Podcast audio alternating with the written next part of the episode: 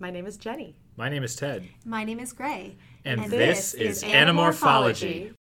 The invasion, the visitor, the encounter, the message, the predator, the capture, the stranger, the alien, the secret, the android, the forgotten, the reaction, the chain, the unknown, the escape, the underground, the decision, the slow departure, the sick discovery, the proposed threat, the mutation, the solution, the separation, the deception, the suspicious, system. the unexpected sacrifice, the diversion, the beginning.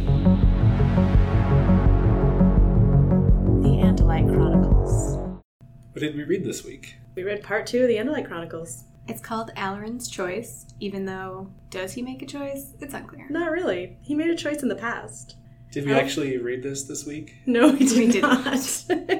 we read it a couple weeks ago, and then our recording software did the thing it did once in the past that we thought it wasn't going to do again, but it did, and there were lots of holes in our recording, so we're recording it again. Yeah, and we this lost time- about 30 seconds every 30 seconds Yeah. for the entire recording. It made for a really interesting listen, uh, Mm-hmm. but we thought you all wouldn't want that. So we're doing it again, and uh, this time we've made sure that the computer is not going to do the thing it did last time. So you'll get all our words, and it will be wonderful. Hopefully. We'll see how this goes.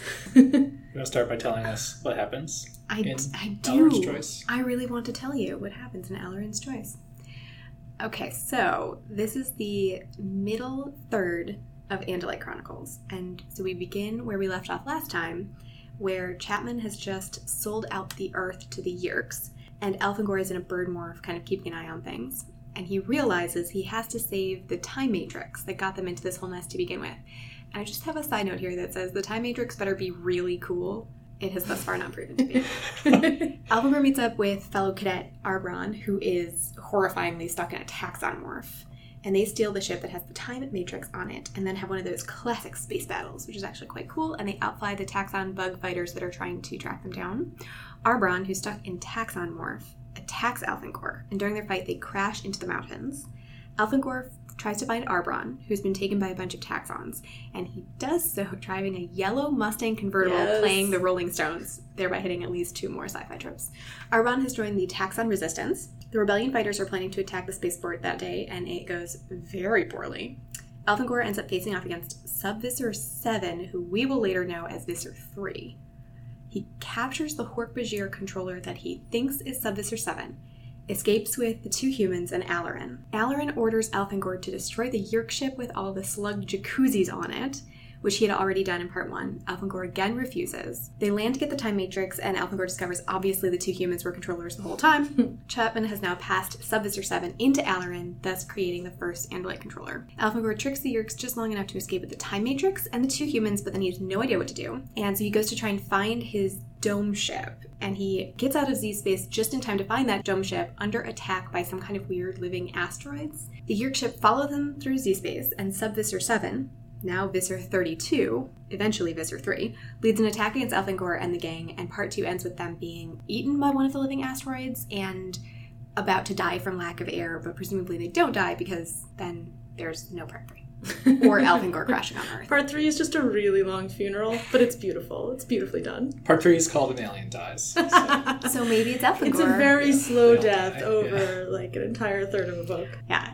A lot happened in this, and yet it's also part two of a three part book. so Yeah, it's one of those, yeah. like, it's the second It's like in a the two towers. It's like it's good, but it, it's standing alone. It's like a little weaker than the other 2 Mm-hmm. Yeah. Uh, the worst part about this book, by far, was that Arbron gets stuck in a Taxxon morph. Yeah. Yeah, I had forgotten that that happened. Someone actually reminded me shortly before I read this, and I was like, that is that is the worst thing.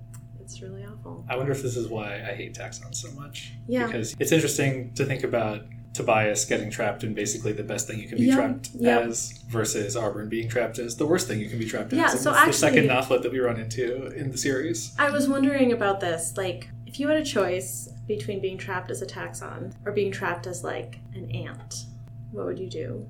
Ah, Right? that's pretty bad. It would be really bad either way. Well, Mhm. where am I? Okay, am I, a think- Taxxon on the Taxxon homeworld? Yes, you're a Taxxon in the situation that Arbron finds himself in, or you're an ant in your own colony, let's say, because otherwise you're just going to die, and then your story will be very short. Taxxon. Taxxon. I think I also pick Taxxon. What would you do, Jenny? I think I would also pick Taxxon. I feel like there would be more opportunity for a sense of purpose. Hmm. And, you know, there might be less pain involved in like just kind of losing yourself in the ant mind and just going with that. But yeah, you wouldn't have much of a life. It's a good question because one thing that we discovered in this book was how the Taxxons organize to some extent. So at one point, while they're in the mountains, they meet the mother and father of the Taxxons, The living hive. Yeah. the living hive. And actually, I thought that was going to be cooler than it was. Um, be- there wasn't that much that came of it. yeah, I, I thought Yeah, it was going to be more. it's really neat, but they don't really Yeah. do much with it because immediately they just go on the suicide mission. right. And it might have been really interesting to learn more about Right. the Taxxon fighters and about their religion and how they're organized. Yeah, so what is the living hive? Um, I, I don't know. It's a giant red glowing mountain Sort of. I was with tendrils like, that it are tubes that it can shoot the Taxxons through. I was picturing like a really huge like ant mound type thing. Mm-hmm. But yeah, it seems to have the power to like create tubes in the earth and like pull Taxxons in either direction along the tubes, uh, which is pretty cool. I imagine the aggro crag from Guts on Nickelodeon. You guys, I don't know any of the words you just said except Nickelodeon. All right, Okay. write in, listeners. Back me up on this. Yeah, I mean, I only vaguely remember that. I'm sure it was on right before Animorphs on Nick at Night back in the day. Well, so- that oh yeah, it. and of course you always have to watch Animorphs because it was such a good show. Yeah, It's so the No. tendrils are three or four feet in diameter and extend into the rocks. I guess that tells us how big a Taxxon is. Oh, oh. I, I mean, I knew they were 10 feet long, but three feet around. Four, well, in diameter, like four feet maybe in diameter. Ugh. and they've like co-evolved with the Taxxons. Like they're not Taxxons; they're like a No, symbiotic but they're form. they're sentient. They have thought speech, so they Right. can like speak Super into the minds. speech. Yes, super thought speech, which we were we were theorizing last time is maybe one reason that the the Taxxons were such easy prey for the Yeerks is because they've sort of evolved like their hunger is insatiable and they can only really control it and themselves when they're being sort of I don't know if controlled is the right word, but when they have this other voice in their head telling them what to do, so they sort of are they co-evolved, like you said, with the living hive, and so maybe the Yeerks fulfill a similar purpose for them in helping them to control themselves. right. The Yeerks can boss them around without having them succumb to the hunger as frequently Yeah. in the same way that the living hive can. Yeah. and it's interesting. Elfangor, even in Andalite form, feels this overpowering urge to kind of submit or something. Like he says, the voice is so overwhelming. hmm It was like hearing a planet speak. He staggered under That's the pretty psychic blow. Yeah. But wouldn't the wouldn't like Visser three want to morph this thing? Like, do they not know about Does it not? Like, it's does really- it have DNA? I don't know. Can you can Probably things not. without can things have thought speech without DNA? Well, why does everything have DNA in the first place? It's Right. Well, yeah, we've talked about this before. That all alien, like there's some kind of universal. Yeah. But it did seem like this was sort life. of this actually was the planet speaking, like the Taxxon homeworld is in a way alive. And I think that is something that comes out in these books a lot. Like you get sort of the power of the earth usually, because they're usually on Mhm. Earth, and Cassie sort of channels this a lot. And I think this is something that maybe you know Applegate is interested in, like the Earth as having its own consciousness and power. And because this is an alien planet, it can be true to a greater extent. Yeah, so I had I, I like that. I had thought it was more of the queen bee or the queen ant. got some of that so like too, there's yeah. more hives than one, but maybe the entire planet is one sentient being that's an Mm. interconnected hive, Mm. right? A hive mind of hives. Right. I mean, it's large enough that the the living hive learns about Arbron that he is Mhm. originally Andalite and draws him into Yeah. the resistance, which we don't get a lot of information about. Resistance has a pretty poor plan. It was kind of a bummer. Like Arbron shows up and he's like, Elfangor, this is gonna be great. I know about like engineering and tactics and all this stuff, and I can help them with like things that the Taxxons don't understand. And he's like, Yeah, we're just all gonna attack the spaceport tomorrow. And I was like, Wait, what? Like, shouldn't you use this intelligence you were just talking about and come up with a more complex plan? Right. And it, it makes so there's actually a pretty interesting parallel between Arbron and Tobias there in terms of the mm. what they go through, right? So mm. they get trapped in this form and then they succumb to the instincts and they're really horrified by that and then we haven't talked about it yet, but Arbron tries to get Elfangor to kill him. They have this Yep. like suicidal Yep. urge, and then finds this purpose where he's like, I can be part Taxxon and part Andalite. Like Tobias is kind of like, I can be part Mm-hmm. Hawk and part human, and then you know he can be his own kind of unique thing, and he sort of he has a, a similar thing to Elfangor where there's life, there's hope. Like I can find more purpose and stuff. Mm-hmm. And then of course it's undercut a little bit by this crazy plan, and It's pretty. at the end they basically leave Arbron to die. Yeah, not the plan. The plan was not complex. I feel like the the psychology of Arbron in this is very complex. Like he has all of these conflicting urges, and he has all these moments of redemption, and all these moments of giving in to his instincts when he shouldn't, and um, and it it reminds me of the kind of thing we see a lot in these books, where like where there's a complex moral issue.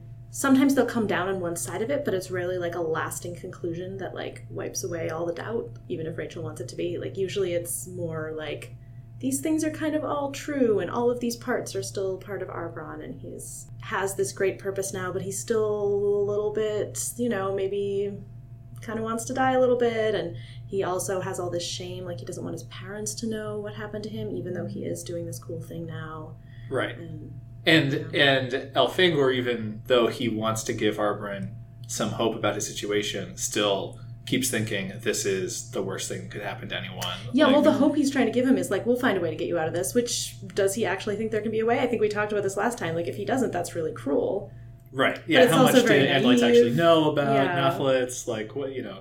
How, mm-hmm. how much do Andalite scientists even really know? Because morphing technology isn't that old. right Right. I feel like it's sort of part and parcel of Elfangor's naivete, where he doesn't really believe that bad things will happen to like him and his people. Like mm-hmm. he is like, "Oh, you're trapped, but I'm sure we'll find a way to get out of it." And he doesn't want to do things that might be morally questionable because he's sure at the beginning of this part of the book that like he can do the right thing and carry the day and he sort of loses that sureness when a bunch of stuff goes wrong and then he's like oh well, maybe all of my morals are just he kind of goes too far in the opposite direction maybe everything i believe is just dumb i don't know what i believe anymore i don't believe in anything and Right, right. Yeah. Yeah. so we should talk more about Elfangor, but the, the thing I wanted to say about Arbron was, um, I think it's kind of related to that. Arbron doesn't get an easy ending, like you were saying. Like it's, it's presented in this complicated way where he doesn't become a Nothlit for any heroic purpose, right? He gets he got he he gave into the hunger and got trapped over the time limit, and we don't really know why. It happens off screen, and he doesn't get like a noble death, saving Elfangor or anything. He doesn't. There's nothing easy that Elfangor can like play into his head is like, okay, well, you know, at least this makes sense. It was worth it in some way, right? Mm-hmm. Like.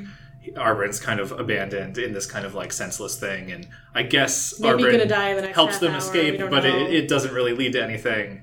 You know, yeah the last thing we see of him is him Elfangor's like, Aristh Arbron, you will stop, you will do your duty. And he he hesitates, he kind of listens to that. But it's not like a clear cut, like, yes, now he will have no trouble with his instincts, or now he's like pure Andalite warrior. Right, mm-hmm. right. But I, I want to talk more about Elfangor being a, a like a leader in this book. He seems to be struggling internally a lot, but like you were saying in the summary, great. There's a lot of like cool action sequences and things where Elfangor comes off looking pretty awesome from the outside. Yeah, mm-hmm. from the outside, he probably would look pretty cool in most of this, as long as you don't look too closely at the actual decisions he makes, which are mostly very dumb. Right. So like maybe Arbron would is actually reassured by Elfangor saying like we'll we'll get help for you. Well, pro- I'm sure he mm-hmm. wants to believe that. right.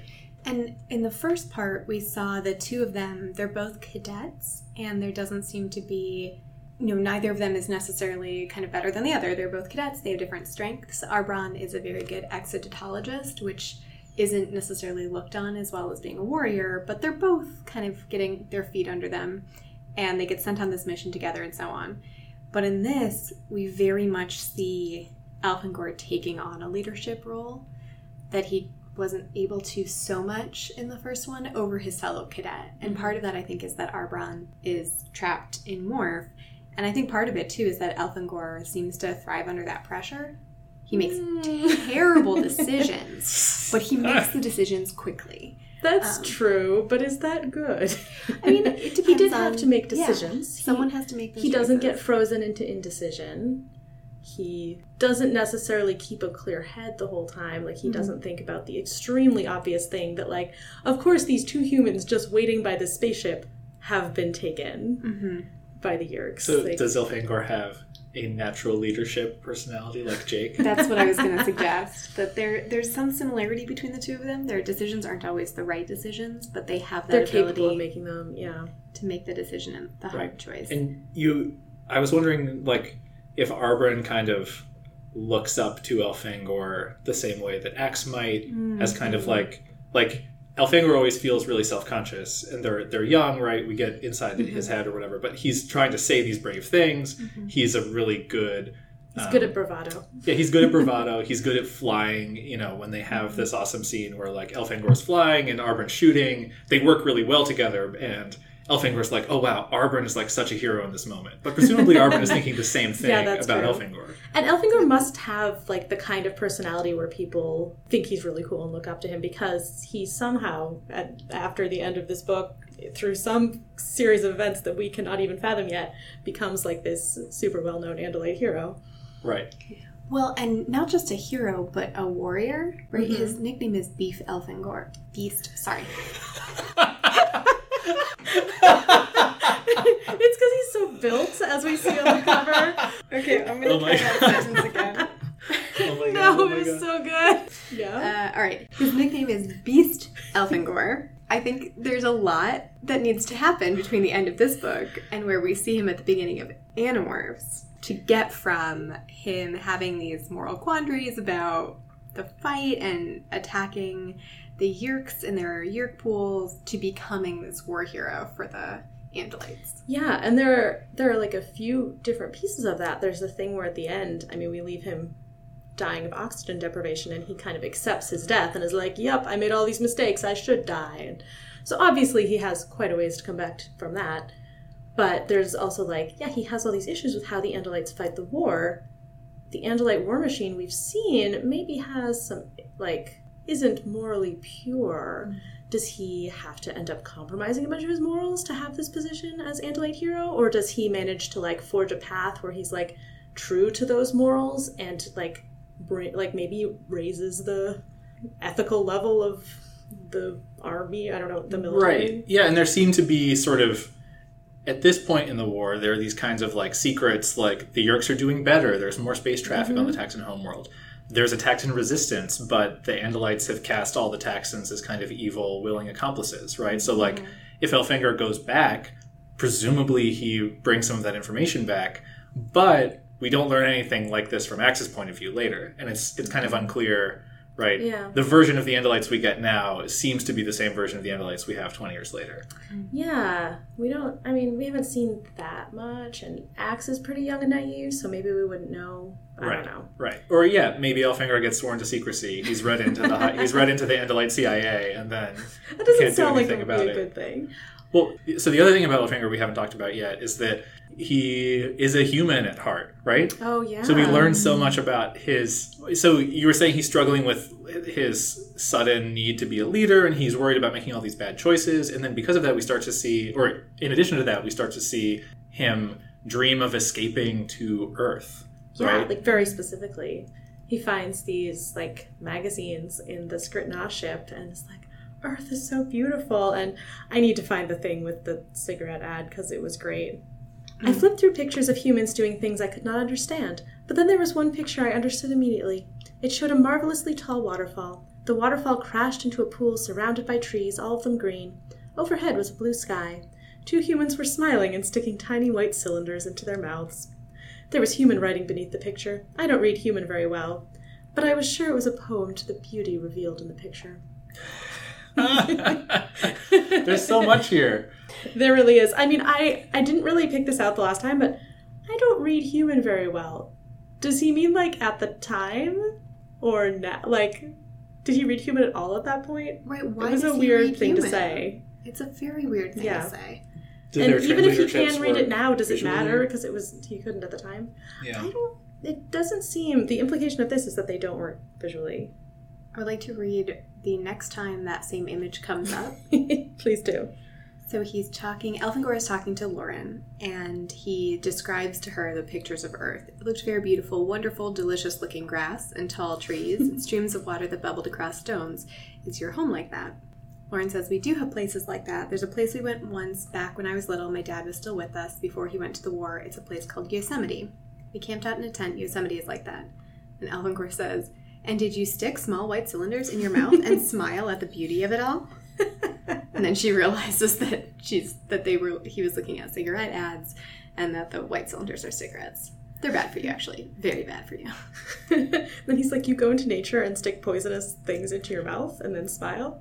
Which, yes, yes, we do. Some people do that. But then they make a date to go to Yosemite together. They do, and it's so cute. I love it. The, I I love the cigarette ad thing is so perfect for so many reasons, It's right? so it's true. like he's it's his escapist fantasy, and it's also like an escapist fantasy for people on Earth too, right? It's like Yeah, advertising, true. and he doesn't seem to be aware at all that this kind of thing could exist, It's right? an I think- escapist fantasy that is very naive, that's like rooted in a completely wrong conception of what he's looking at. Right. And he he has the silly idea that like, oh, you know, there are pictures of like cities and that looks really unpleasant with all these angles and gray stone buildings and then there's nature. He's like, well, you know, I've met two humans and one is good and one is bad. So Loren I bet is from nature and Chapman is from city.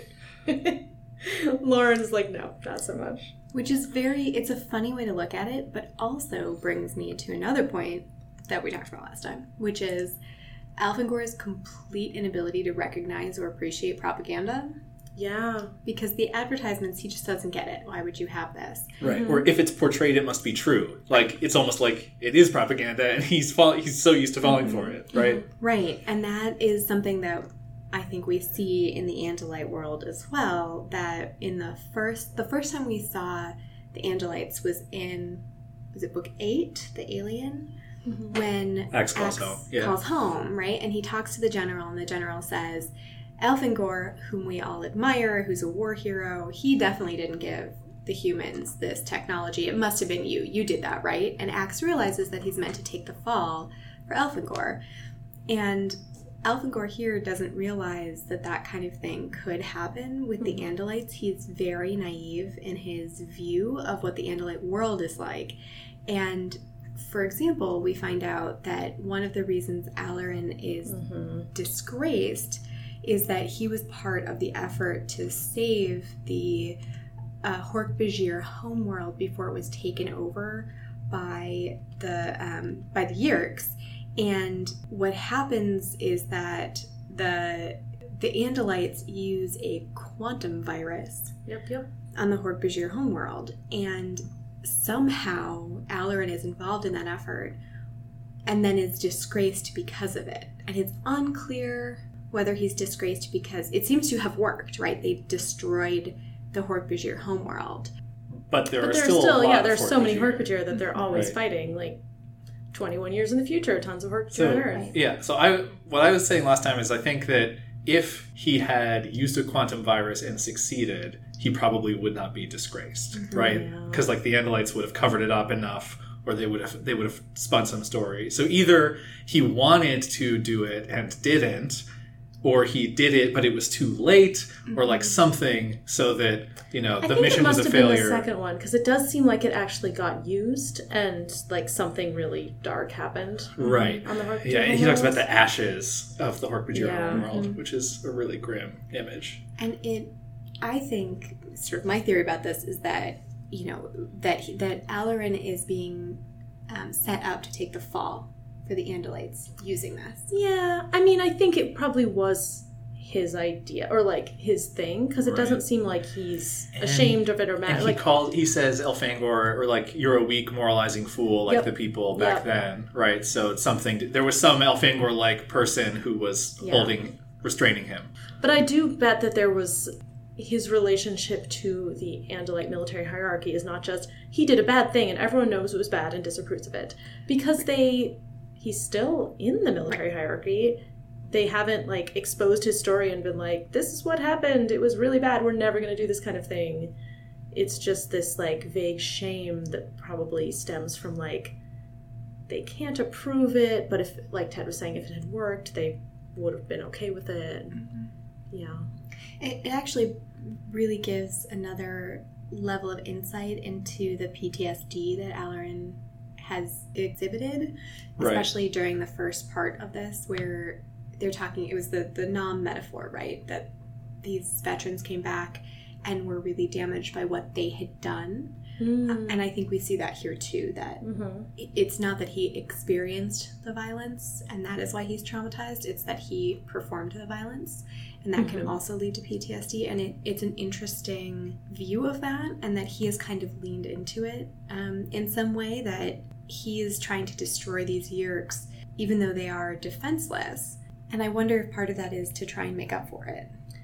Yeah, he's sort um, of doubling down on like this is the right way to fight this war, even though these Yeerks are not like not they're not even combatants in the sense of the Yeerks that we saw, and we talked about this a little in the last in eleven point five, in the in the sense of the Yeerks in book six who were on Earth, a place where they are invading. They were like actively like poised to take over these humans in this hospital. These Yeerks are on a planet that like voluntarily is giving them harbor. Like it's even more questionable Well, aren't they on a transport ship going into the, into the into Taxxon the homeworld. Taxxon homeworld? But like the so- Taxxon hosts are voluntary. Like the Taxxon said, welcome Well, in there. Some of them. That's true. That's true. But it's not as clear cut an invasion as the Earth invasion. I think you're framing it well. That it's kind of like the ends justify the means, whatever they are, mm-hmm. right? That's the lesson that he's taken from his experience, and he's sort of like he sees Elfangor saying like, "Well, we have these moral principles we have to follow," follow as being Yeah. really naive because he said, "Well, Yeah, if in he a war, changed his yeah, you know, winners write mm-hmm. history. We we've got either win or not." if he changed his mind now, he would have to question the actions he took in the past, and that would destroy him internally. Right.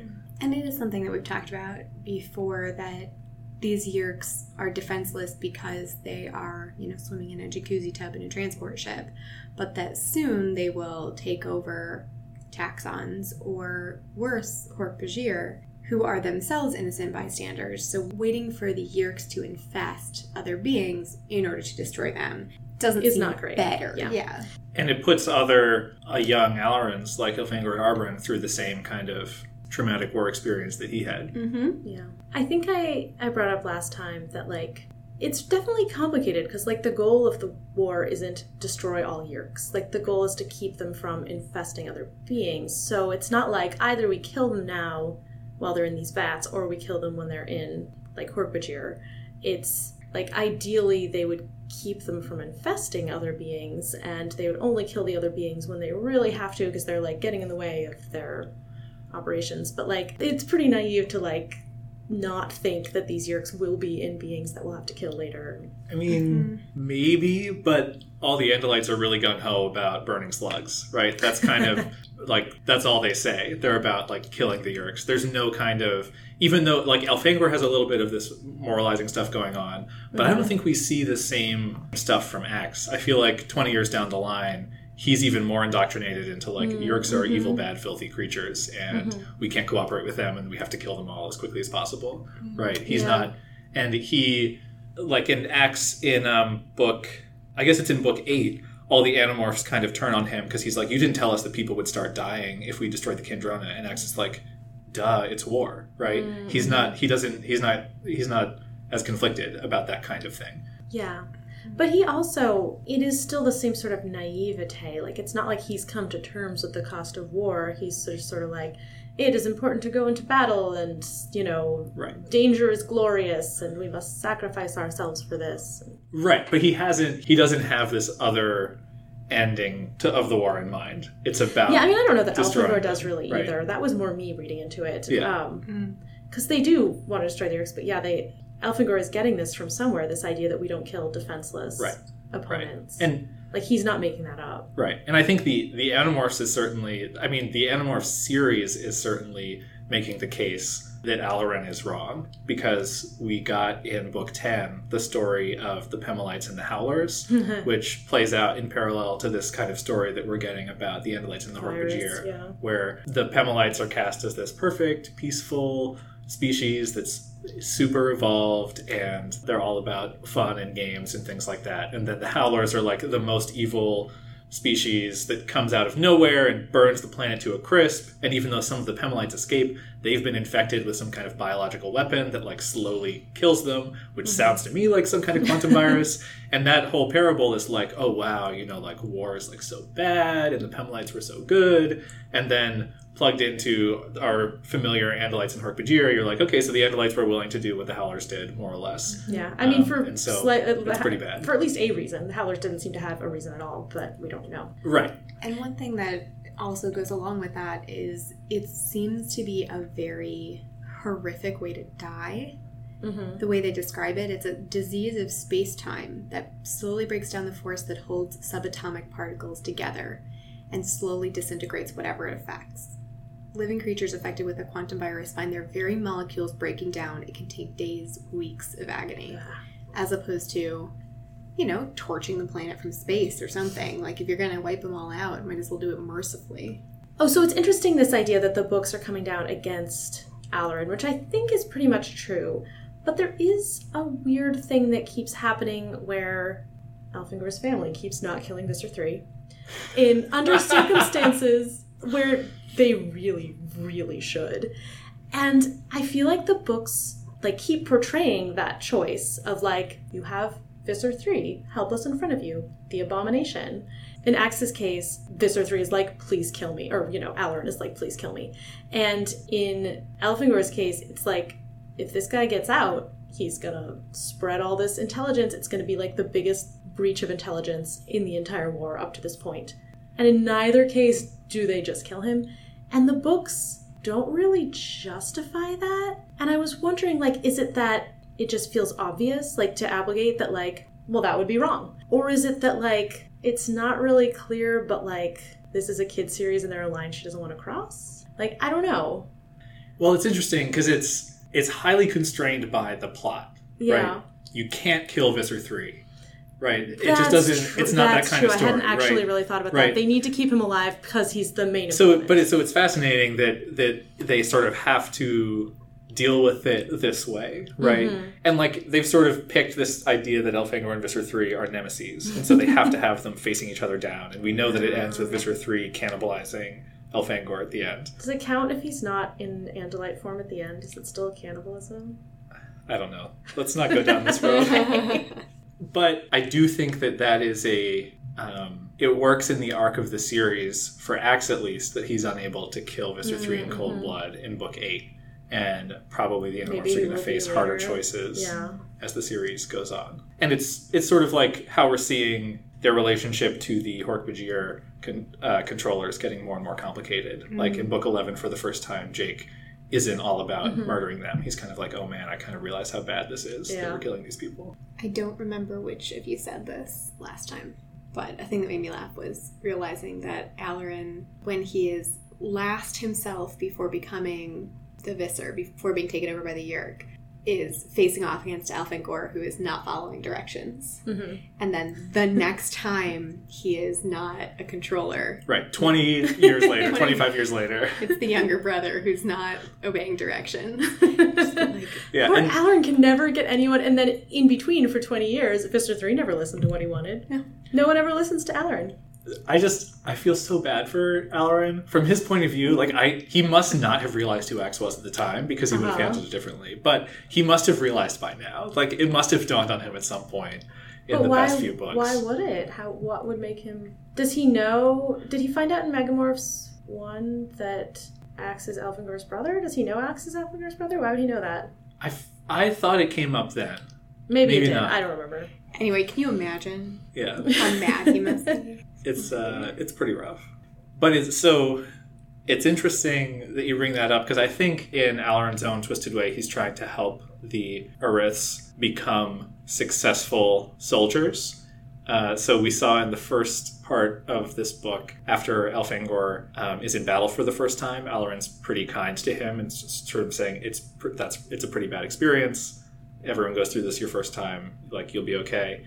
Uh, and here he's seen that Elfangor is like not willing to be cold cold-hearted enough to vaporize all of these inactive Yeerks or whatever. And so after they're escaping the planet, he's like, "Okay, Elfangor, I'm going to basically put you in this escalating series of challenges to make you cross lines to harden you up."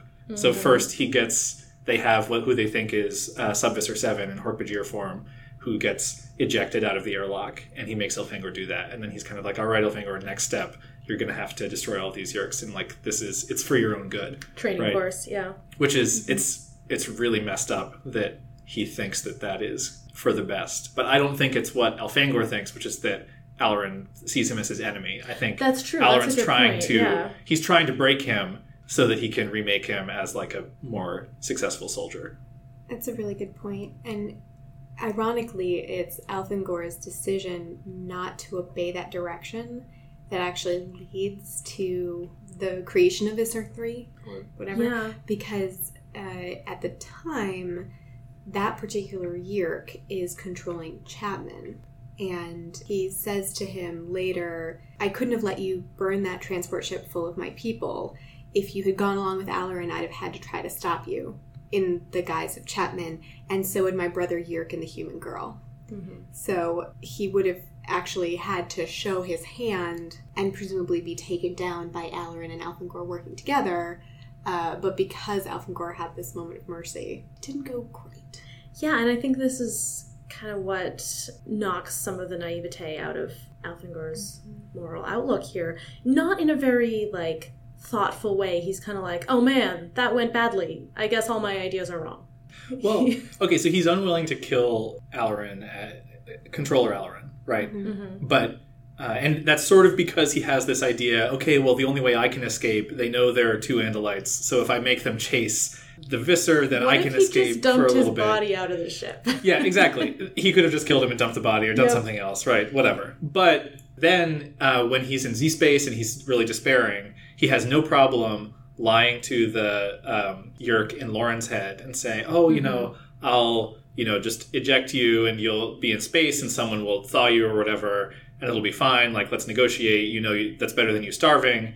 And then instead of ejecting him into neutral space, he ejects him into a star and murders the Yeerk. So, like, whatever qualms he had about Yeah, destroying like a whole like, transport ship tiny full of bit of plausible deniability. Like maybe he won't go into the star, but it's like he was pretty close Yeah, to it. he makes a joke about it to us, Yeah. the readers or listeners, to his memory. It sounds like he kind of has moral fatigue in a way. Yes, that's a great way of putting it. And then he's sort of in this like hopeless. Well, I guess I'm going to die at the end of the book anyway. Mm-hmm. Yes, my notions of proper behavior had brought disaster. I was a fool, There you go. a silly child living out storybook notions of decency and fairness. And I'm going to be interested to see where part three lands on this because I think the point you brought up, Jenny, is really good. That this is if sparing Alloran was bad, it certainly seems like based on the plot of the series that sparing Alloran is bad. Right? It was like a huge mistake, and that he's he was wrong to have all these morals. But at the same time, it's not really in keeping with the themes of the series. No. So how how are we going to reconcile that mm-hmm. in in part three? It's going to be interesting. Yeah, and I think we had said before, like, so much of what I remember, and I think, Ted, you said what you remember of Andalite Chronicles is in part three. Yeah, it because hasn't we haven't hit it yet. yet. so that's going to be fun. Yeah. We, we learned a lot about Andalites in this also, as we did in the first part. I know it's so much fun. So- World building. Someone was arguing on Twitter that Andalites definitely can close their stalk eyes, which I do not think is true, and I think we Let's get see the text. Show me the text where it happens. I, I, it hasn't happened yet in the text, but there's a lot more evidence here that they can't. Like, When he wakes up after they crash the ship in the mountains, uh, he says, My stalk eyes swiveled quickly to look around, but I realized one eye was blinded. So there's no, my stalk eyes opened. There's no, like, I thought it was closed, but I opened it and, you know, it was still blinded. Like, there's no, like, he doesn't blink. And then later he says, My st- second stalk eye was starting to clear a little. I felt it and realized it had just been covered with mud. She's like, there's a very conspicuous absence of any eyelids there, just saying. right. It's like a little camera that you have to wipe off yeah, the, yeah, the lens. can't- yeah. And Gray, you were pointing out that, like, he just, like, what, rubbed his eyeball there? Which, apparently, yeah. If you don't have eyelids on your stalk eyes, they would have to be pretty tough eyeballs. 'Cause, Real like, gross. They go running and stuff.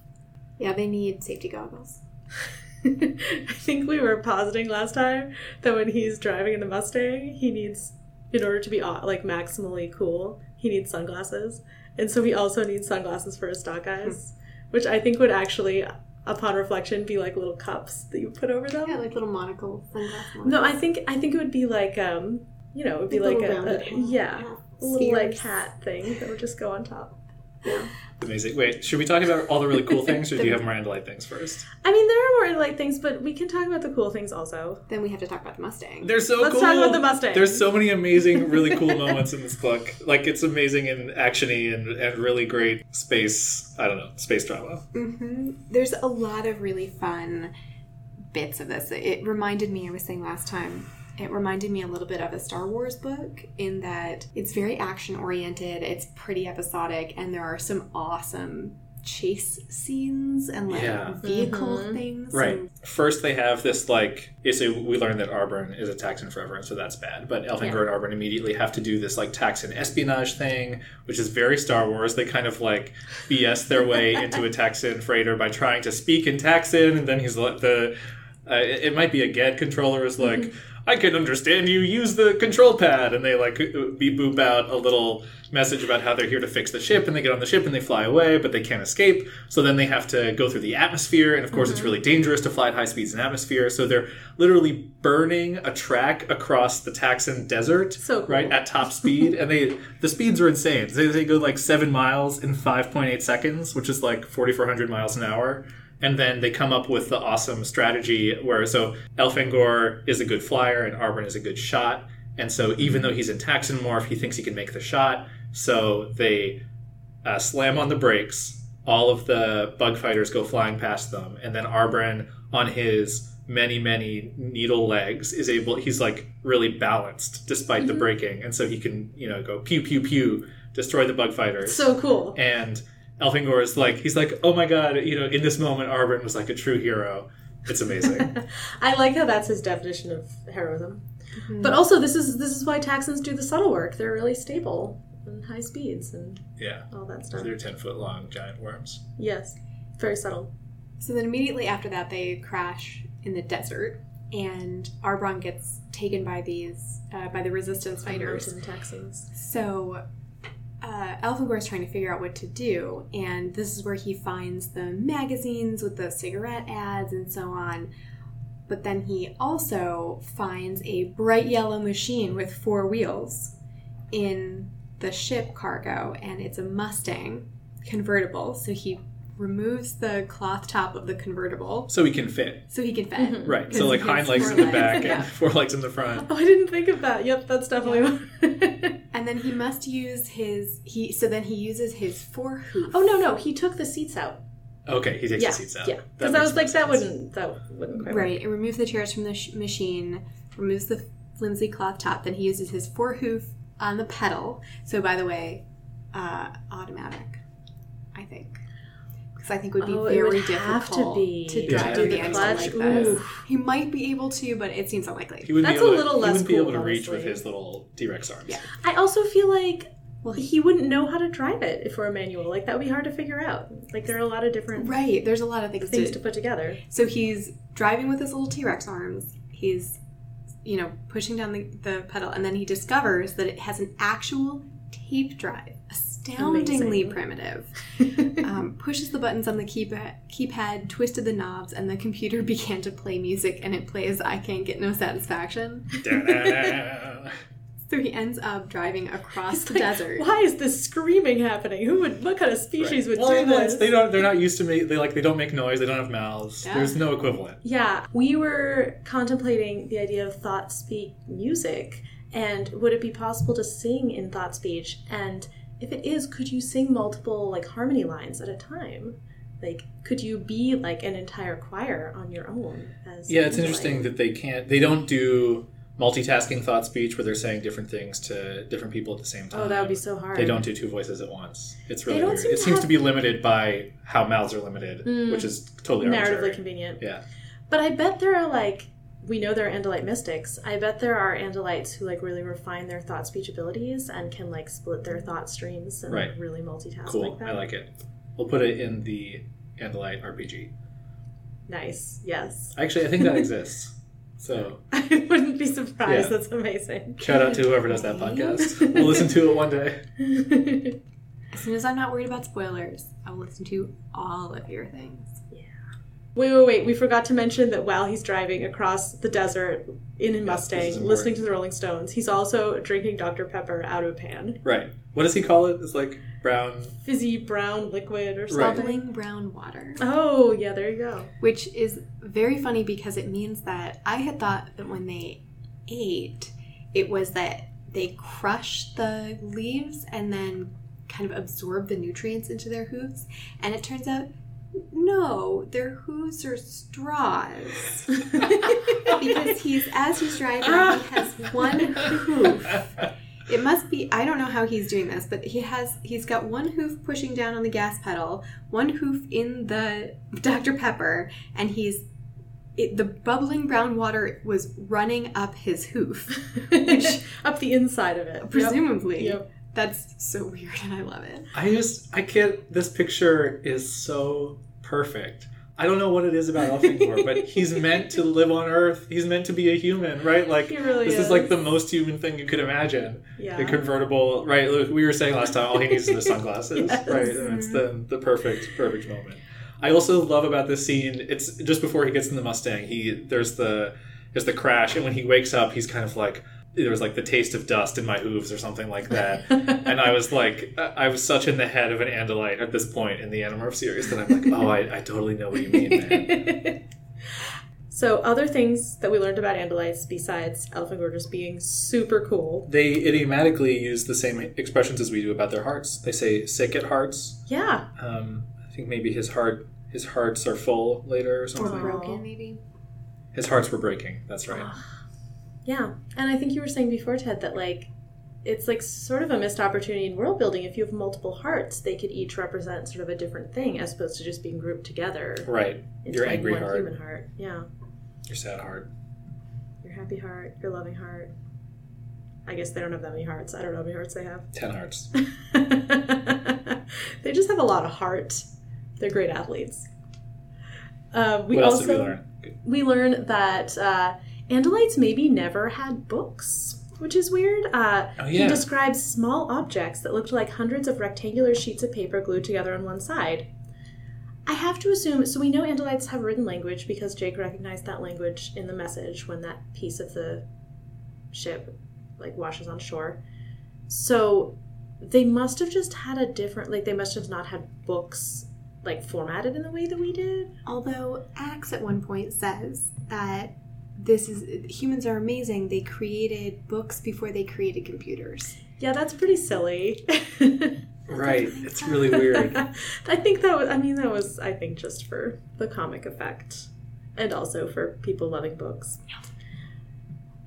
Because, like, obviously, you would have a written language before you develop computers if you have a written language at all, like that. Yeah.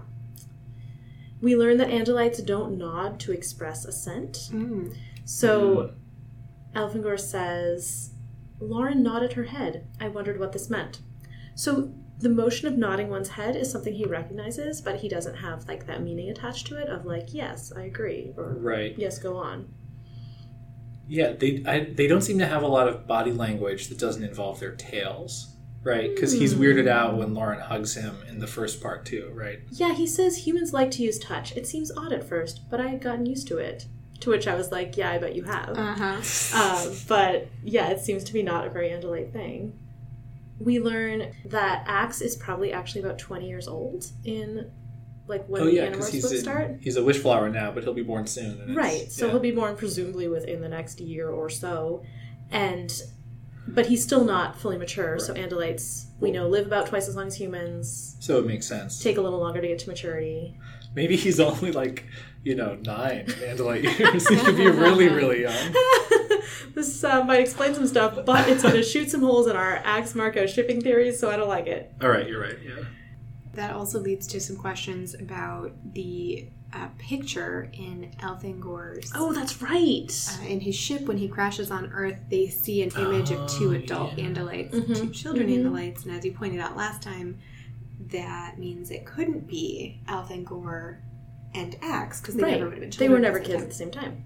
So Elfangor's spouse and children unclear. I don't like it. Yeah. Maybe. See, I'm going to say this, and now you'll know that it doesn't happen because I wouldn't say it if it was going to happen. Maybe Loren becomes an Andalite Nothlit, and they raise children together. That's cute. I like it. I love it. That'll Let's probably do happen. That'll probably happen. that. Seems right. I don't remember the third part, so. All right. Were there Um, other Andalite we things? learned that Okay. any trained Andalite can handle a Hork-Bajir one-on-one. They're fast. We're faster. That's just good info to have. That's fair. Also, that I think sounds great. we've seen Ax is a Yeah. pretty good fighter. Ax is a that definitely really makes yeah. sense. Ax and that crocodile Took on a oof, croc. Yeah. that was really impressive. Oh, we learned this was one of my favorite things. Elfangor says, "I don't believe in psychic things, although some Andalites do." They literally talk to each other's minds. so That's really silly. Yes. That's incredibly silly. I think probably means he, He doesn't means believe mystical in like or, yeah, like- like, telling the future and like yeah. Right. But he says Portents. are But he's mystics. he's Yes. also afraid of Ellimists, right? We get a bunch true. of like things where he's like, "Oh, there are these fairy tales about He believes he maybe believes in Ellimists. he doesn't believe in psychic things. Right. Though he does have a very sciencey explanation for Loren about how it's an extra dimensional being and they're like flat people on a piece of paper. I did enjoy and that. Ellimists are 3D. That's a good metaphor. It was very flatland mm-hmm. Yeah. and very wrinkle in time. Which also reminds me, just speaking of the Ellimist, the Ellimists apparently created the Time Matrix, Mm-hmm. which possibly means that actually there are only two kinds of time travel as opposed to the three that we recently mentioned. So there's definitely the Sario Rip, Mm-hmm. then there's the Time Matrix, and then there's whatever the Ellimist did In Book seven, seven. The book Stranger. seven, right? Right, the stranger, uh, where he kind of brings them around the world and then shows them a possible future and a poss- Mhm. you know. So there's definitely possibly the Ellimist is just tapping into the time matrix to do his thing, and therefore there's only that and the, the Sario rip, Mhm. but also maybe there's lots of different kinds of time travel. Yeah, my my thinking about the time matrix was that Ellimists developed the ability to travel through time, and then they made a machine that would do it. So I feel like he could probably just, you know, he can just bend space and time however he wants, but you know, maybe not. Who knows? Uh, Ted, I do remember that you had some interesting thoughts on the mechanics of the time matrix and on its size. All right. We can have a time matrix sidebar here. So the time matrix is apparently it has the power of 10 suns inside Yeah. it, which is sounds impressive, right? The power Yeah, of 10 suns. yeah. But we also learn that a Z-space engine is about as powerful as one sun, Mm-hmm. right? So let's think about sort of technology, at least the way computer technology has worked in, you know, the later part of the 20th century is that um, processing power gets twice as strong every two years, right? So if you imagine a, uh, a giant spaceship engine that uh, is the power of one sun, and then a what is it like 10 meter diameter sphere Something like that. um, as having the power of 10 suns and that giving you the power to travel through time we're only talking about like conservatively 30 years for the andalites to be able to get that kind of raw Okay. power I think this is a false premise, though. They already have that kind of power because they can move 10 ships into Z space. Like, I think it's not about raw power, I think it's about knowing what to do with it. We were also asking, like, why does Elfangor know how much power it takes to move something through time? And Ted, I think you suggested that maybe that's how much power is in a Sario Rip. And yeah, the the Andalites can create a Sario Rip probably if they want to, but like they can't control time travel. Right, that's like that's unstable. a whole different level of technology. Like so it's not like condensed into this sphere is like necessarily the power of 10 suns. It's like this maybe just works on a different level. Like this like bypasses the energy needs of like 10 Z space engines and like right. Plays directly with the fabric of time. and presumably when they travel into z space they aren't leaving a black hole in their wake or something right? Like a very tiny sun shaped mass. Oh and yeah we talked about last time with morphing. Yeah. if the animorphs are moving mass in and out of Z space, then do Where they are they getting themselves that have energy? the power of the sun in the palm of their hands? We're just we're all descended from starlight. We're all made of starlight. That's what it is, right? Yes. I But so. also, to move a ship into Z space, presumably they're much smaller than a bug fighter, but still, somehow there's enough power that they that is contained in the cube. But Or they couldn't What? be Okay. accessing the cube because we don't even know if the cube is still there. The cube could have been destroyed, We so know- they I aren't think- using that. I think there are cube. multiple suns on the Andalite homeworld. Is that right? I think that's right. That might be true. I can't remember. Maybe they're just really small suns. Maybe this isn't even that much power. Maybe a- sun is just what they call a lamp. Right. This Yeah, he specifically say a medium-sized star. Ah, Darn it, darn it, Greg. Sorry. well, it's maybe it's not our medium sized. he meant a medium-sized light fixture. Yeah. The other uh, hole I wanted to poke in my own theory is that maybe Moore's law doesn't apply to anyone besides humans, and Humans do work fast. Right. Hu- We know that humans advance crazy fast, and that's why they're so scary to, or so impressive to Ax, right? And potentially scary to everybody. Um, so maybe it's just that Andalites, you know, they're just not that good at innovating in technology. And, you know, once humans in 50 years get Z space power, then in like 20 years, they're going to get time travel power. Oh wow. So that's going to be really Hmm. messed up. I feel like the time traveler should already be here. Right. But you make a good point, Jenny, that the Andalites should be able to build like a planet sized uh, time matrix at this point already. Yeah, but I don't think they could control it. Like they could create lots of Saria And ribs, which would be very. We also don't know if the time matrix is any easier to control than Asaria. We actually it could don't be know way how it worse, works at all. right? Well, we also posited last time, which I really liked, the theory that like maybe it's like the morphing cube, where if you like put your hand on it, you develop the ability to travel through time. That's true. But where does that ability come from? Because Elfangor had to be there to give the It's Animorphs true. that The power. Ellimist has to be there to touch the time matrix with you. So where is he? well, I think our theory last time was that the time matrix is actually hollow, and the Ellimist is just hiding inside. I love it. He's just waiting to jump out. It's like a giant birthday cake, really. This is what cakes were shaped like on the Ellimist homeworld. That's right. the Ellimist hiding in the time matrix. All right. It's just where he lives. He's annoyed. People moved his house. It's just like, you know, uh, getting someone a big birthday cake with a stripper hiding inside. He's just ready to jump out at oh any God, time. does he strip? He Is strips naked? time from, you know, space or something. Oy. Was he wearing clothes when he showed up in Seven? I just remember he was blue. I don't. I don't think it was described. Yeah, Blue Elrond. That was. Yeah. So, anything else about the time matrix?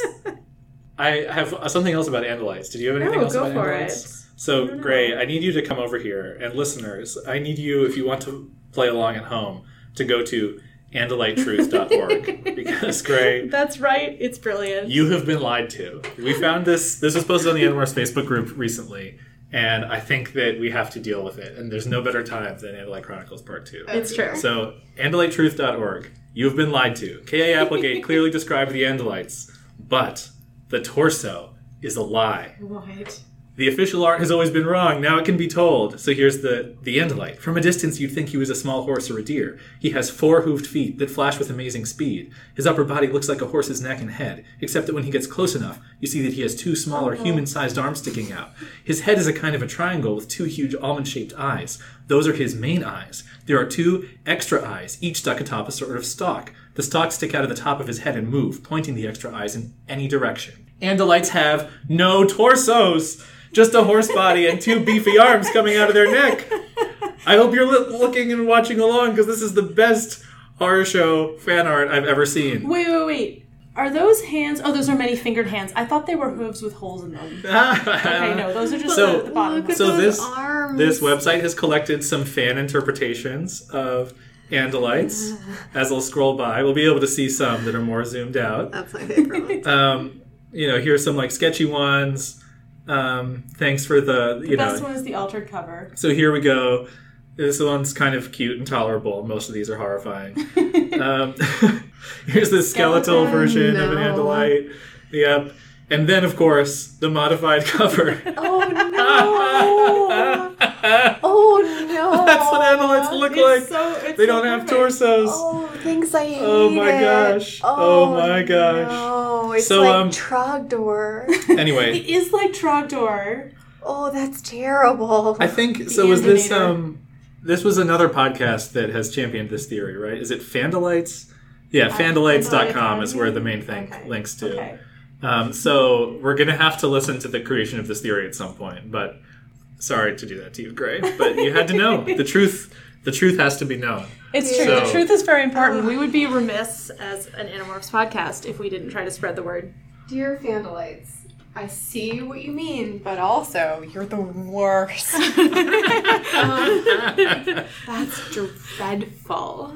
But yeah, I I I think that uh, probably if there were mentions of torsos in any of the books, they would have found them. But we should keep an eye out.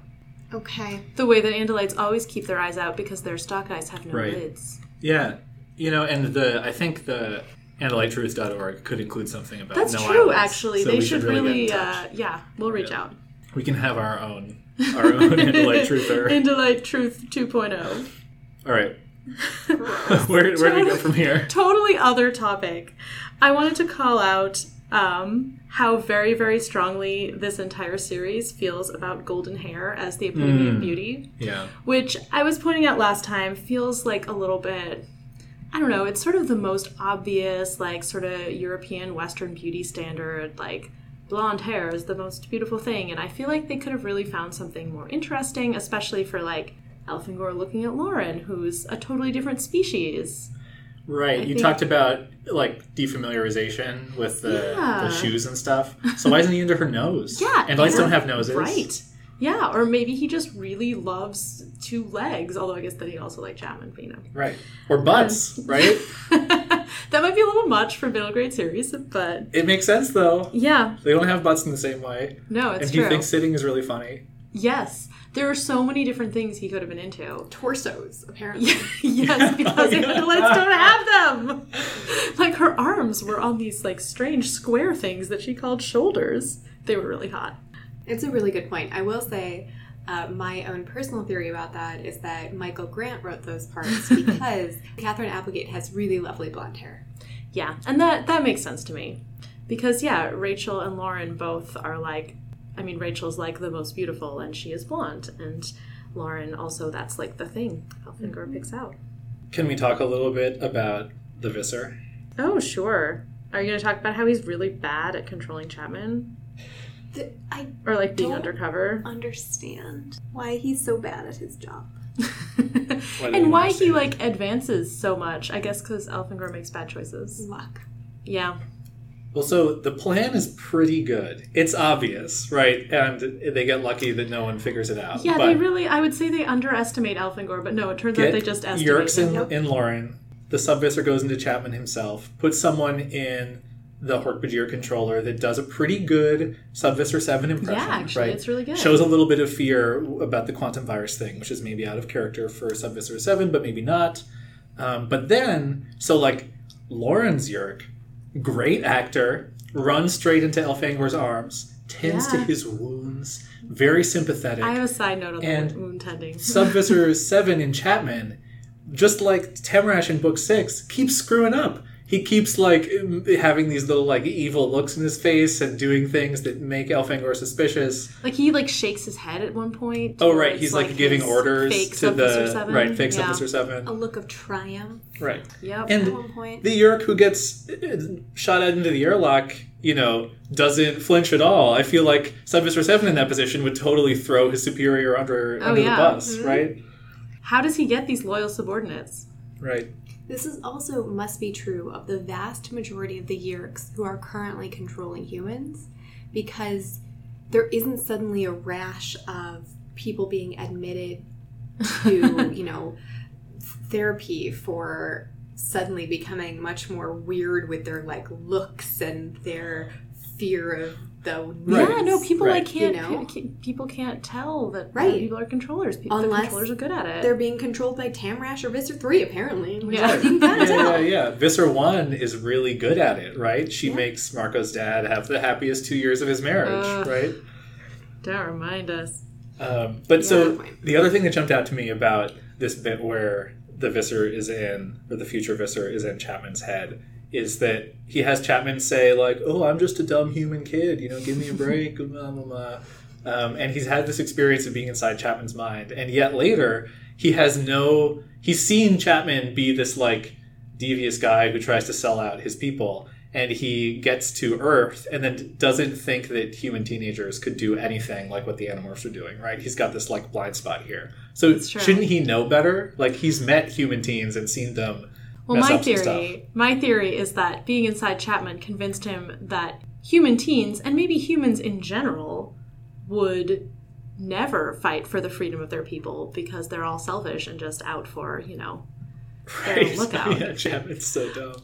But like, because it's not that he doesn't suspect human children; he doesn't suspect humans in general. It like never occurs to him that the so-called Andalite bandits could be humans. Right. Which fair humans don't morph, but like, I think he might have a really, he might have a very different view of humanity than like Visser One does. But he does at least see Loren being somewhat competent in the end, right? When he boards the ship. I don't know Maybe maybe maybe he's not there yet. Yeah. Yeah, because like she beats up Chapman, which is great. Um, but Right. She like kicks him in the crotch. yes, And which Elfangor is Elfangor like, doesn't understand She kicked him at a place where his legs met his body. it looked like it hurt a lot. Which I think we did raise the question last time. Like, where do the Andalites keep their genitalia? We have no idea. Probably not there. Right. Yeah, we don't know. But yeah, I don't know if he really sees enough of Loren. We'll see. Maybe he'll see more of her in part three, and then he has no excuse. But This also leads us to the discussion of Chapman. What did he get out of this? He tried to sell his entire planet to an invading alien army and ended up an assistant principal in California. I really like. I feel like Given he's- where he is now, I actually think getting out of it with the assistant principalship is pretty impressive. he, he He's gets about back to to, die in Earth. He's 15. He gets to be assistant principal. That was his reward. It's just, it's Yeah. it's so small. I'm definitely giving Chapman too much credit for his display of bravado at the end of part one because he immediately gets invested and yeah, I I think it will be interesting to see. I don't really remember what happens with him in the rest of this. How does he get to be assistant principal of a middle school in California after all these space join- shenanigans? Yeah, why didn't he join NASA and, you know, spend from 15 to 35 Yeah. learning about space travel so he could be prepared for when the Yeerks actually invade? That is it is unclear. We'll have to find out. That's what I would have done. I also want to say that the Visser clearly doesn't hasn't developed his sense of humor fully at this point because at the mm. end when they're both dying, but the the line that he says to Elfangor is, "You're a real source of agitation." Very frustrating. it's a terrible, terrible line. it's Oh, understatement. Yeah, as opposed to the line he has in uh, in the invasion when he finally defeats Elfangor when he says like was it like Nothing nothing, like, like a an- good Antarian Bogmore for taking a bite out of your enemies. Right. And he's had 20 years to come up with that. I guess he, he hasn't really developed it that much. No, it, it took him the first 15 years to come up with that, and then he played with the wording for the last five years. Although, to be fair, he probably has a bunch of different lines for, like, if he defeated Elfangor in different circumstances. That's true. like, nothing like a good Loveton javelin fish for poking a hole in your enemies. Oh my gosh. Now I want this as like a series of fortune cookie fortunes. you just need a Twitter account. Nothing like just... uh yeah, no, a, a Twitter bot is perfect. Nothing like an X for Ying a Z of your enemies. There are a couple there are a couple bits that I wanted to highlight. Okay, go for it. So really good action scenes in this book. There's Mm-hmm. at least one really good horror scene, which is when after their cool moment where they shoot down the bug fighters, Arbron is having this he's having this is where he's having a really tough time controlling his morph. And we kind of mentioned this like suicidal instinct. So what he does is he tries to lean into his super strong giant carnivorous body and say like, "Hey Elfangor, you gotta let me use the time matrix to go back in time and save myself, or I'm gonna eat you." Right? And Elfangor's like, uh, no, don't do that, don't do that. And he's like, how are you gonna stop me? And he kind of like charges him. And there's this whole thing where he lifts up off of the the deck and his like whole upper body is like on top of Elfangor and he's gonna like body slam him. And Elfangor is trying to process all this and try and figure out a way out of it. And he says at some point, well, I knew that inside was the scared Aristh, but what I saw was the nightmare worm. Um, the nightmare. and there's this worm. whole thing where he has a gun and it's set to stun, and Arbron's like, "Oh, you fool! They've reversed, you know, the Skrit Na reversed the technology, so you got to turn it up to turn it down to turn it up." And then Arbron was obviously lying to him, and Elfangor ends up shooting a hole in the hull. But it's this, it's this, it's this whole great thing. There are a few other horrible moments, like when the uh, the living asteroids are attacking the Andalite ships. There's a moment where the pilot was blown clear out into empty space. He kicked his hooves for a few seconds, then he stopped moving. The image of him kicking his hooves is just like really got to me. Yeah, yeah, it's tough. And there's the um, this isn't, I guess, a, a horrible moment, but it's when they uh, Arbron is saying like, "Tell everyone I died" or whatever. when you're when they're leaving, and Alloran gives him his like last minute promotion. He's basically like Aristh Arbron, no. Warrior Arbron died on the Taxxon homeworld, and like that's the story. And then they fly away, and that's the last we ever see of Arbron. And like military is full of lies. Yeah, I liked how uh, Sub-Visser Seven really just like got right on the like the mental scream as soon as he was in Andalite body. You know, yeah. He developed he his spread his like evil thought aura. speech horror like, Right. instantly. It's very impressive that he got it so quickly. Yeah, it's true. So should we talk a little bit about the very end? This weird dome ship living asteroids thing that happens. Well, it seems like it's going to be a tough situation to get out of. The living asteroids thing is pretty cool. It reminded me of the Valik, sort of the Oh yeah, energy. it hunts energy. Yeah. And, right, and so Loren is the one who figures out. Loren is so much smarter energy. than Elfangor. Right. So she's like very competent, especially compared to, to Chapman. And then Elfangor has this. He they get docked by the blade ship, and he's like, "Well, if I can, if I'm going to get eaten by these living asteroids and have the time matrix or whatever, I might as well take the the abomination down with me." And so he does this like point blank shot thing into the hull of the ship, and then mm-hmm. then they explode, and they're all you know running out of air. But it's a pretty good uh, last stand maneuver. And then they're going to die, I guess, at the beginning of part three, right, Craig? Apparently. And he says, "May- maybe it doesn't matter. Maybe it was pointless to fight. Arbron, gone. Alloran, worse than gone. Terrible things. Terrible sights. Let it all end. Nothing to worry about. Nothing to be afraid of. Let it end, Elfangor. Just let it end. Dun, And- dun, dun. Yeah. And that's where the whole book ends, right? Yes, that's the end. Yeah, there are only two Done. parts of the Andalite Chronicles. Oh, So that was what a pretty bummer. good, right? Yeah. No. Tough. Okay, great. What's going to happen next? It's prediction time. Part three is called An Alien Dies. As we know from part two, the titles are very helpful for the content. So useful. Um, I have a two part prediction. Okay. I'm sticking with my prediction, you guys. I've had time to think about it. I'm still Yeah. sticking with it. So I think the alien that dies is going to be Loren because Elfangor has clearly grown attached to her. He likes her very much. They're going to go on a date on Earth. But sometime in the course of the events of the third part of this, uh, she's going to die. Mhm. I think she's going to die after she and Elfangor have a fling. Now, this is predicated on them being her being 20, which is how old I thought she was, and not 15, which is how old apparently she actually is. I think Chapman's 15 and she's We- younger. Yeah, we Sorry. don't, we don't It's know worse. for sure. I, my guess was she's 14 and Chapman is 15, but we don't really know. Okay, I'm holding out hope that she's 20 and then has a baby and that baby is Tobias. So the If first that's not true. So the first two parts of the book take place in like a few mm-hmm. days, and then the third part, Fast she forward. gets pregnant, has a baby, No, no, and fast. then. Well, if she's 14, fast forward oh, six okay, years. okay, Yeah. Elfangor comes back to visit. It's very um, Guardians of the Galaxy. You know, the alien ah, back. okay, yep, yep. once in a while.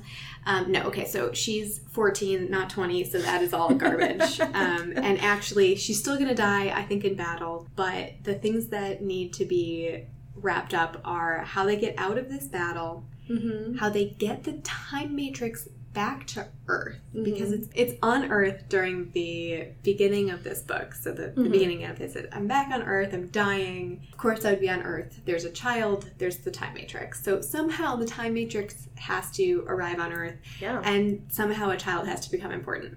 I don't know who this child is going to be. I'm hoping it's Tobias, even though the timing does not work out at all.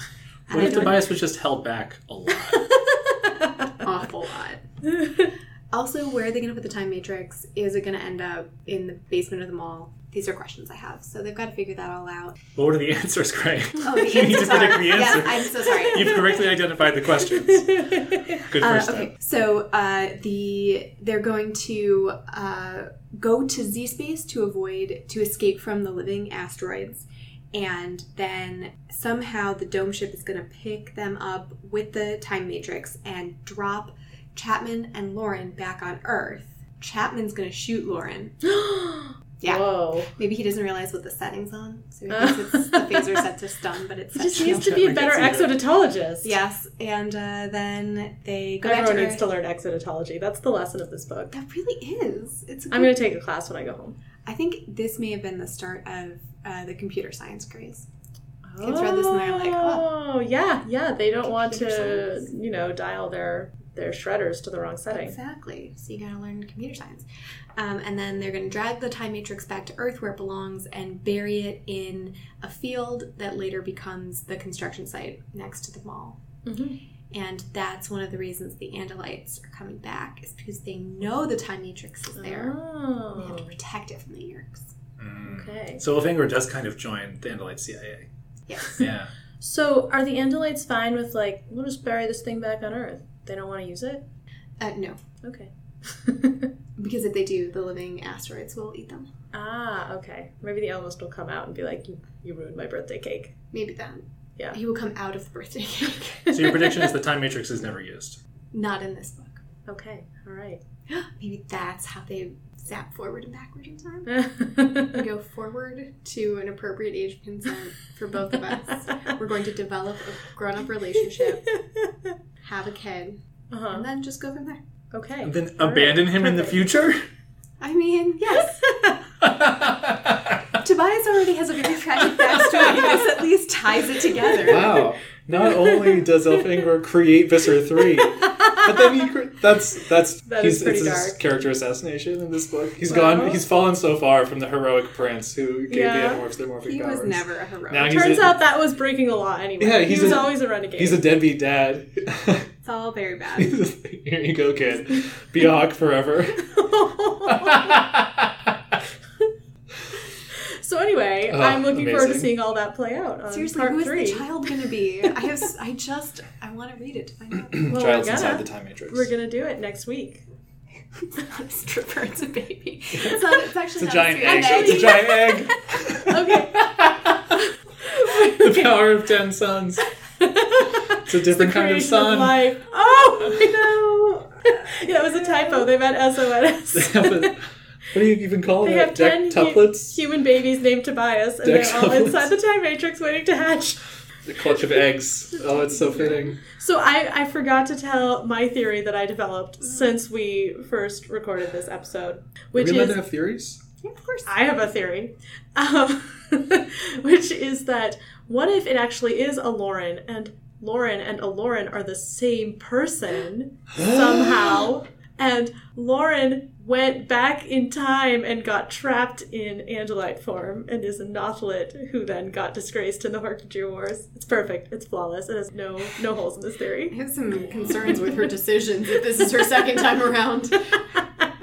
well, she got really traumatized by what she did in the war. Yeah. That makes it even worse. So That- that means She ends up eating him. so sad. Wait, but he's Wait, but that does mean that if before that happens, she is she and Elfangor have a child, that means that Tobias is the child of Elfangor and Visser Three. they do kind of have that The Hate- nemesis the love nemesis thing. love yeah, thing. Yeah. I think this is what happens. No, okay, okay. Alloran, I totally ship him with Jahar, the woman he Oh. named his ship after. Well, yeah, no, that's reasonable. right? Yes. So that's- unless that's true. Elfangor becomes an Andalite woman named Jahar, You're right. there, that is the that's only hole the- in my theory. and so that's that the photo. No, the photo on the ship is is Alloran and Jahar and their two kids who are nameless from their Oh, Andalite Oh, man. alternate and like Jake can't AU tell world. Andalites apart. He hasn't seen enough of them to like be able to distinguish. So Yeah, he doesn't exactly. recognize that it's Exactly. Visser Three Right. in that picture. I like this. So they're just going to Yeah. be like time hopping, having all sorts of babies. Basically, every character, every important character is one of the ten sons of Elfangor. Yes, the pun contains Elrin. the secret of this series. Right. All right, perfect. Yeah, we Okay. have to stretch a little to get to. I'm glad we main have theories now. This is yeah. You should always have theories. She's the only one. All right, so yes, we're going to find out how valid at least some of these theories are next time. Andalite Chronicles Part Three.